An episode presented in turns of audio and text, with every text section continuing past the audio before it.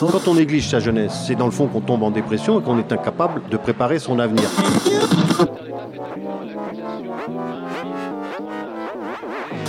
Ça ne veut plus rien dire, lycéens. C'est des merdeux, des cons. Le jeune est tourné vers l'avenir. Mais aujourd'hui, l'avenir ne se tourne plus vers le jeune.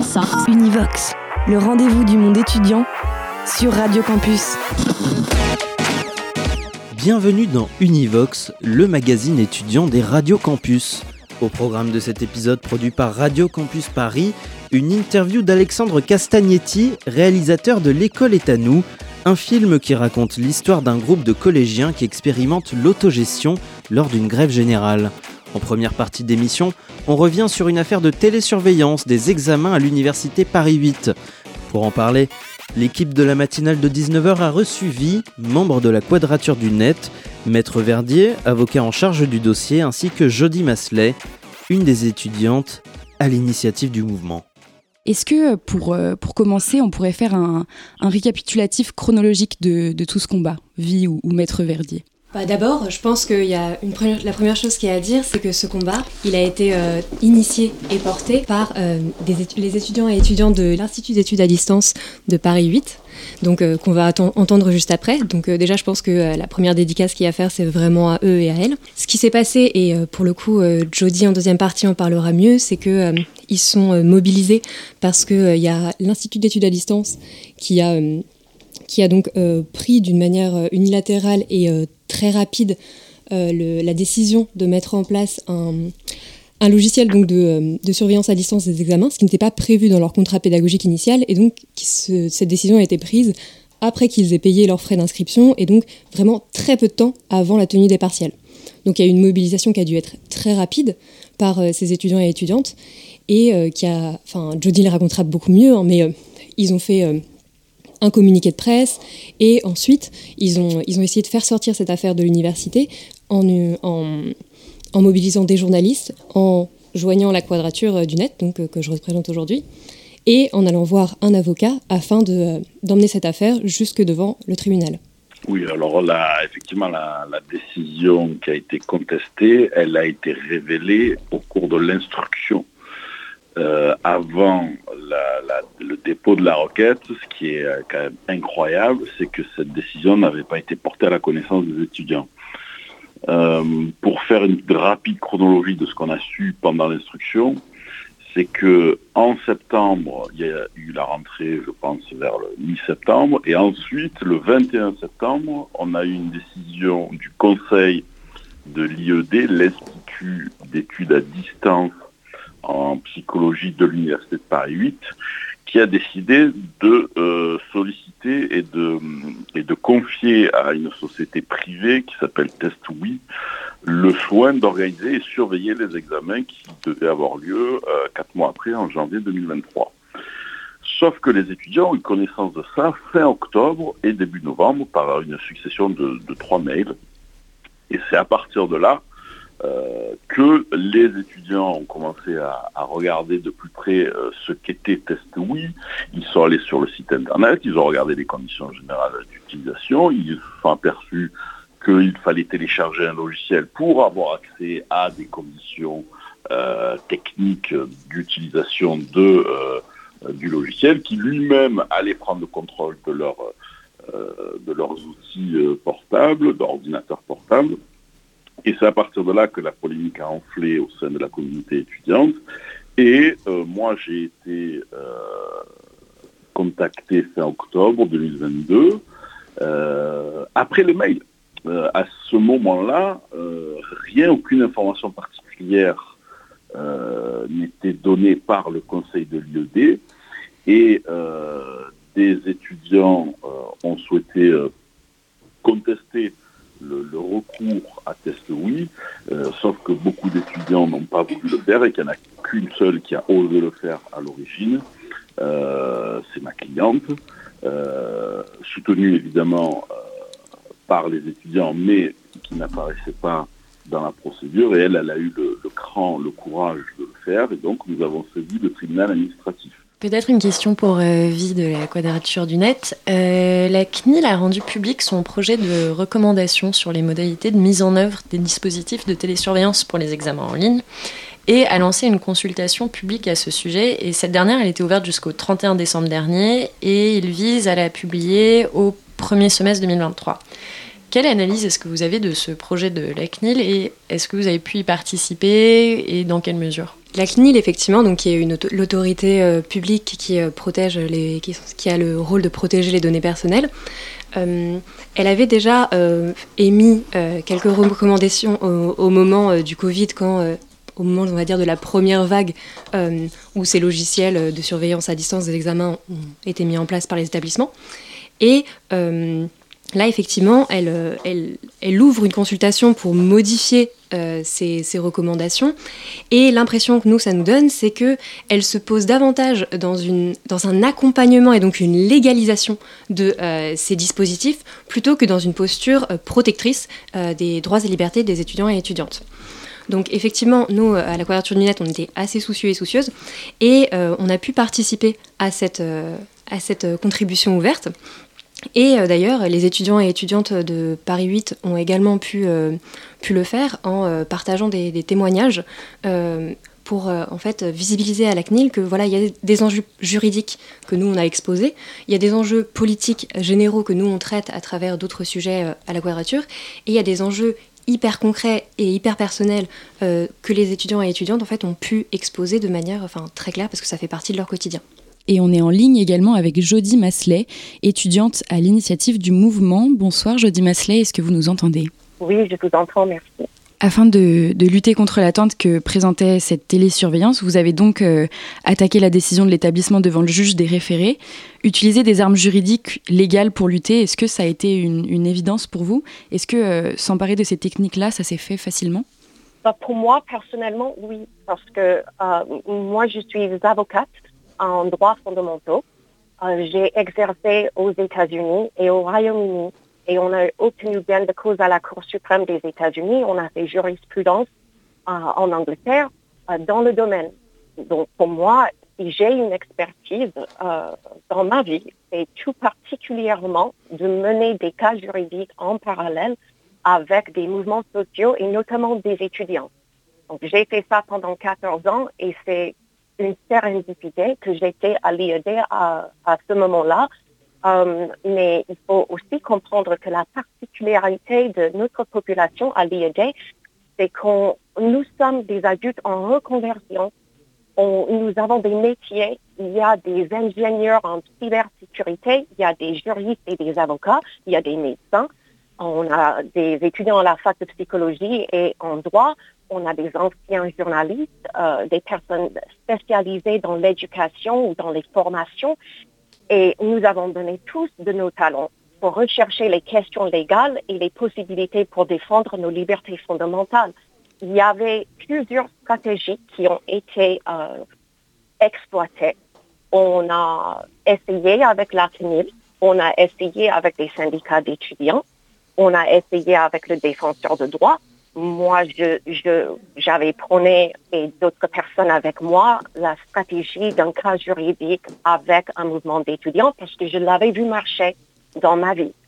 Euh, je l'avais vu marcher à plusieurs reprises et je voulais le faire. Euh, en fait, euh, j'étais en retraite par rapport à mon ancien métier d'avocate. Je voulais pas mener un tel combat avec d'autres personnes, mais face à ce logiciel et c'est vrai que Maître Verdi a dit, ce genre de logiciel émane notamment de mon pays d'origine, les États-Unis. Et j'ai vu euh, ce que ça donne. Et je voulais pas du tout vivre dans un pays ou dans une Europe euh, avec cette espèce de surveillance orwellienne chez soi.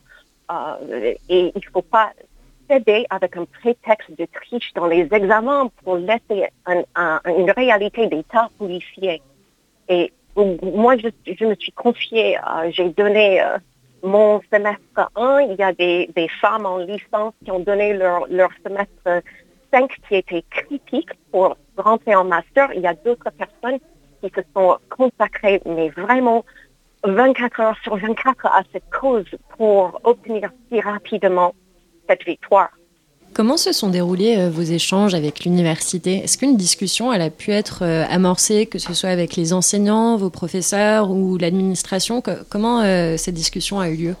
C'est très important comme question parce que le problème vient un peu de là aussi. Nous avons su, à travers une suite, on n'était pas, pas, censé savoir. D'ailleurs, les étudiants dans la fac de droit ont, ont su plus tardivement que nous, par genre trois semaines, parce qu'il n'y a pas eu cette fuite dans leur fac on a essayé de, faire des questionnements sur des forums, sur la plateforme dédiée euh, pour les, pour les révisions et les études à distance. Dans toutes les promotions, les étudiants ont questionné euh, cette situation. On a fait une lettre signée par 76 étudiants posant des, problèmes essentiels du logiciel je voyais bien que ça devait être illégal. Euh, c'est mon domaine. Les pays ont leurs différences, mais j'étais sûre et certaine qu'en France et en Europe, c'était contre les droits fondamentaux, tout comme contre la Constitution aux États-Unis. Il fallait que la justice rattrape l'erreur, ah, finalement. Mais dans un premier temps, nous avons voulu que notre direction rattrape l'erreur. Donc, nous avons essayé d'avoir, euh, d'entamer des discussions. La réponse plus sourde, on n'a obtenu rien.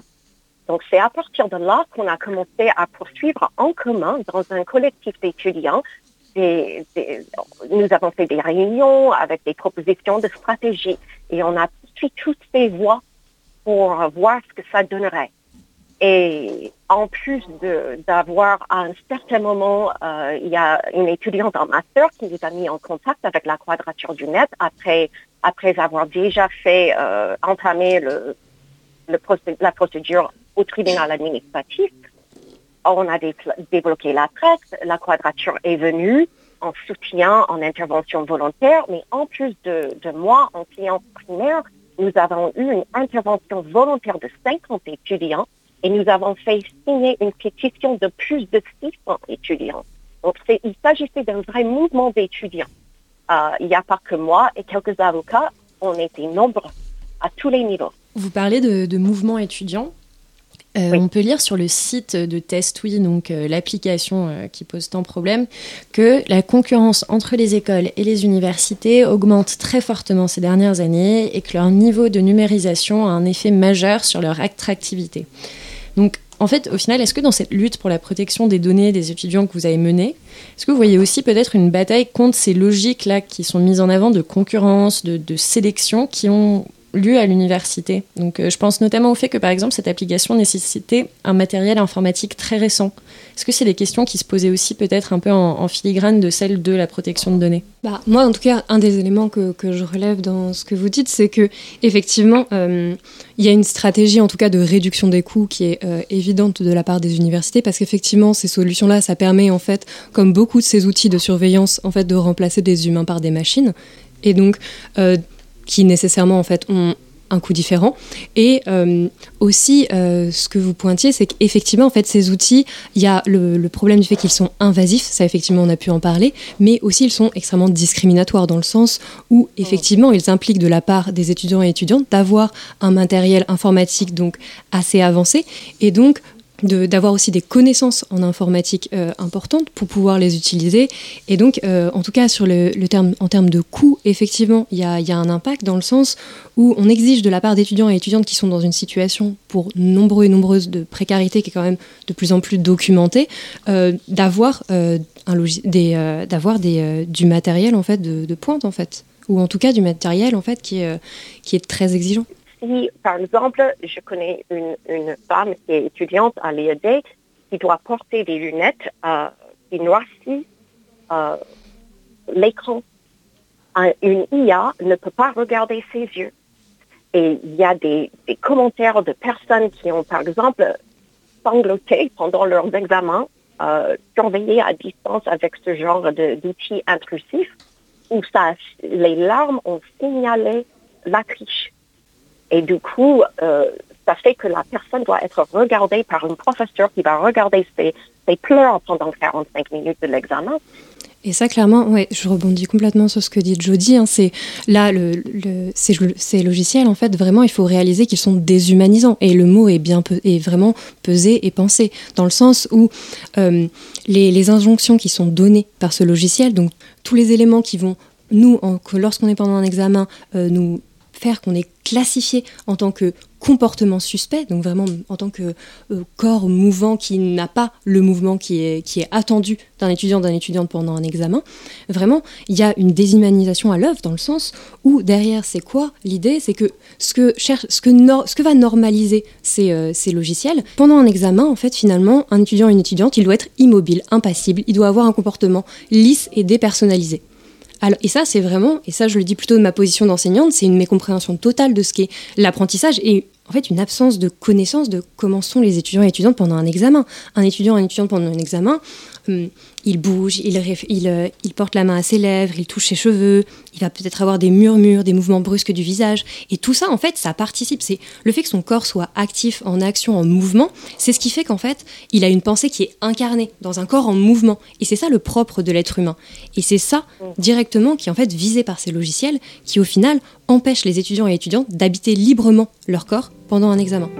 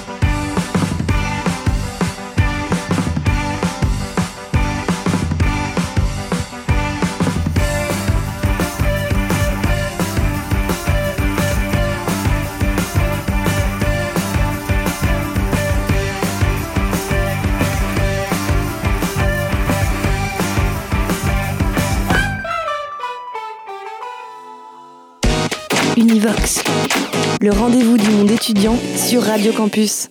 Alexandre Castagnetti connaît ses premiers succès avec le duo La chanson du dimanche, avec lequel il commence l'actualité politique en musique entre 2007 et 2012. Scénariste et acteur à ses heures perdues, il réalise L'Incruste, Les Invincibles et Amour et Turbulence, avant de s'attaquer au sujet de l'éducation nationale avec son dernier film, L'école est à nous. Votre dernier film, L'école est à nous, qui est sorti en 2022, raconte l'histoire d'un collège qui est marqué par une grève générale. Alors que la plupart des professeurs sont absents, certains vont tenter de faire continuer à vivre l'établissement. Comment vous est venue l'idée de faire ce film et sur, ce sujet euh, particulièrement? Bah, en fait, c'est parti d'une réflexion sur, euh, sur le sens de ce que je fais, de mon, métier. Donc, ça fait à peu près, euh, voilà, l'incruste, vous en avez parlé, ça fait à peu près 20 ans, c'était en 2003. Donc voilà, à un moment, euh, tu te demandes euh, pourquoi tu fais ça. Euh, et, voilà, je voulais, surtout essayer d'être utile avec un film. Et puis en discutant avec la Brigitte Maccioni, qui est la patronne du GC, avec qui j'avais fait pas mal de films, on s'est dit que ça serait bien de, de songer à l'éducation. C'est le premier sujet qui vient, puisque c'est l'avenir, c'est notre avenir. Puis moi, j'ai des enfants. Je suis plus le gars de la chanson des dimanches. Euh, je suis maintenant papa et surtout ils ont l'âge du collège, donc euh, ils ont 12 et, 12 et 15. Et, euh, et donc on se demande quand on est parent, je sais pas si vous l'êtes ou vous allez l'être bientôt, mais on se demande ce qu'il faut, faut dire à ses enfants, tu vois, on veut pas faire de conneries, et puis on voit qu'à l'école, bon, bah, c'est pas l'éclate quand même, hein, c'est pas. C'est beaucoup d'ennui, quoi. Et parfois de la souffrance, et parfois, ouais, des choses plus graves que moi j'ai pas eu, mais que des potes ont eu avec leurs enfants. Donc voilà, je me suis dit que ce film pouvait peut-être euh, être l'occasion de réfléchir à ce que j'attends, ce qu'on attend tous de, de notre école, en fait. Quels sont les dysfonctionnements, selon vous, aujourd'hui? Ou les dysfonctionnements, je pense qu'on on, est tous aperçus, c'est euh, qu'il y a un décalage énorme entre euh, ce qu'on qu'on essaye de te transmettre à l'école et ce qu'on vit dans la vraie vie. Euh, voilà, dehors, en fait, on a l'impression que c'est dehors qu'on vit, que c'est la vérité, qu'on apprend plein de choses dehors. Et à l'école, on attend tout simplement la fin du cours. donc, pour résumer, c'est ça, c'est-à-dire qu'il n'y a, pas aucun, aucune envie quand on va à l'école et quand on est ado. Enfin bon, c'est toujours bête de faire des généralités, hein, mais, euh, mais je pense que pour plein d'élèves c'est ça. Et puis c'est surtout ce sentiment de ne pas avoir de sens, euh, de ne pas trouver de place, parfois d'être laissé un peu sur le côté, euh, de se dire que bah, les grandes études c'est pas pour toi. toute cette peur en fait du monde adulte qui n'est qui est pas du tout préparé au collège. Et donc c'est là qu'on a beaucoup de décrochage. Il y a plein, d'ados qui se disent euh, non, non, bah, l'école, ça sert à rien, euh, j'ai pas ma place là-bas. Et donc, euh, bah, il y, a, y, a, quand même une espèce de paradoxe entre ce qu'on a, qu'on a créé dans, dans notre pays sur, sur, cette éducation nationale avec un espoir comme ça de donner des ailes à plein de, plein de jeunes, d'où qu'ils viennent et quel que soit leur, leur niveau et leur culture, et en même temps d'avoir finalement une école qui est devenue complètement qui a renforcé les inégalités, euh, où on voit que ceux qui réussissent sont en fait les enfants de ceux qui ont réussi. Entre guillemets, hein, parce que la question de la réussite, ça aussi, il faut en parler, mais euh, et puis que les autres, en fait, euh, bah, finalement, sont d'autant plus désespérés, enfoncés, ou en tout cas, ils n'y voient pas, de, ils voient pas, ils, ne se projettent pas dans les études, en fait. Donc tout ça, c'est quand même très triste. beaucoup de gens, la plupart des gens en sont conscients. Sauf que c'est un système très complexe, euh, que c'est national, que c'est euh, complètement euh, hétéroclite et que donc pour le bouger, ben, c'est lourd. Pour le bouger globalement. En revanche, il y a des initiatives locales un peu partout qu'on ne connaît pas. Et puis il y a aussi des pays qui ont complètement changé, qui sont plus petits et qui ont complètement changé leur système et qui marchent super bien. Et quand on voit des choses comme la Finlande ou même en Haïti, on voit des, on voit des élèves aller à l'école avec euh, une envie incroyable, euh, parce qu'ils ont un projet perso, parce qu'ils ont plein de potes avec qui ils vont le faire, et parce qu'ils se sentent libres d'aller vers ce qui les attire. Euh, ben on se dit quand même qu'on pourrait essayer de s'en inspirer. Moi, j'ai découvert tout ça en, écrivant le scénario hein, avec ma co-auteure Béatrice Fournera. Est-ce que selon vous, ce qu'il faudrait changer justement au sein du, système éducatif devrait peut-être découler des écoles elles-mêmes? Est-ce que le problème, c'est pas justement le fait qu'on applique le même programme, les mêmes activités, le même fonctionnement pour tout le monde qui pose problème finalement parce que les besoins sont spécifiques en fait à... Oui, le monde a complètement changé par rapport à ça. Effectivement, c'est hérité quand même d'une révolution industrielle. Il fallait former... Euh, voilà, des ouvriers, des ingénieurs qui étaient un peu tous sur un même modèle pour que tout ça fonctionne bien, avec un socle culturel commun. Euh, ça n'a pas changé depuis, mais en fait aujourd'hui le monde effectivement il est plutôt à la carte. Euh, donc il y a plusieurs, euh, on voit bien que tous les jeunes ont des multiples carrières, voilà, que, que ça change très très régulièrement et que finalement il serait plus logique d'avoir une école à la carte qui s'adapte aux élèves plutôt que de leur faire rentrer un système qui n'est plus, qui n'existe plus. Donc effectivement on comprend bien que moi j'y ai un petit peu adhéré parce que quand j'étais jeune c'était les années 80. Euh, on pensait encore, enfin moi quand j'étais ado, je pensais encore que de suivre la voie qu'on m'indiquait, ça me donnait, ça me donnait un boulot. Euh, donc il y avait ce moyen de s'en sortir. Voilà, donc j'ai fait euh, le trajet classique. et puis j'ai essayé d'aller jusqu'au bout au maximum, d'avoir un grand diplôme pour, être sûr d'avoir un bon boulot. Mais aujourd'hui, on n'y croit plus du tout à ça. donc bah, en fait, c'est plus, c'est plus du tout le reflet de la société, l'école. Le film, il se déroule euh, au sein d'un collège, justement. Pourquoi avoir fait ce choix? Est-ce que c'est à, à ce moment-là que tout se joue? Pourquoi pas au sein d'un lycée au sein... Oui, on s'est posé beaucoup la question au départ, euh, parce qu'on voulait parler d'abord d'éducation. Et qu'est-ce que c'est qu'apprendre? Comment on apprend? Comment l'être humain apprend? Donc voilà, j'ai lu des, bouquins là-dessus. de sociologie, évidemment avec tout, tout ce qui est hérité de, de Freinet, de Montessori, etc., qui, te, qui te, quand même te, te, te montre que ça, ça, fonctionne bien. Pas sur tous les enfants, mais sur pas mal d'enfants. Sur tous ceux qui sont un peu en difficulté avec les choses très directives. Et, euh, euh, et, en fait, après, en regardant un peu euh, ce qui se passe en France, on s'aperçoit qu'en primaire, il y a beaucoup de il y a beaucoup de choses qui se font quand même. Et, moi, d'ailleurs, je l'ai vécu avec mes enfants. J'ai eu des super, des super instits qui ont réussi à, créer comme ça quelque chose qui donne envie. Parce qu'il y a, on va dire, un âge où euh, on est encore un peu dans le cocon euh, de la maîtresse, du maître. Et on n'a pas tous ces problèmes de l'adolescence qui sont trouver sa place, devenir un adulte. Euh, voilà, le corps se transforme. Enfin, il y, a plein, plein de, problèmes qui t'arrivent euh, en même temps quand as cet âge-là. Et effectivement, c'est le collège où il y a le maximum de décrochage. Donc, on s'est dit que c'était le. Bah, c'est quand même le, point très sensible de l'éducation nationale pour, euh, bah, pour garder cette envie d'apprendre euh, chez, les ados, quoi. Je suis venue voir euh, la projection de votre film au Le Learning Planet Institute, justement, qui a été créé en 2005 par François Tadaï et Ariel Lindner. Pourquoi choisir cet endroit pour la projection de votre film? Est-ce que c'est justement un endroit où des nouvelles façons d'enseigner sont recherchées et étudiées?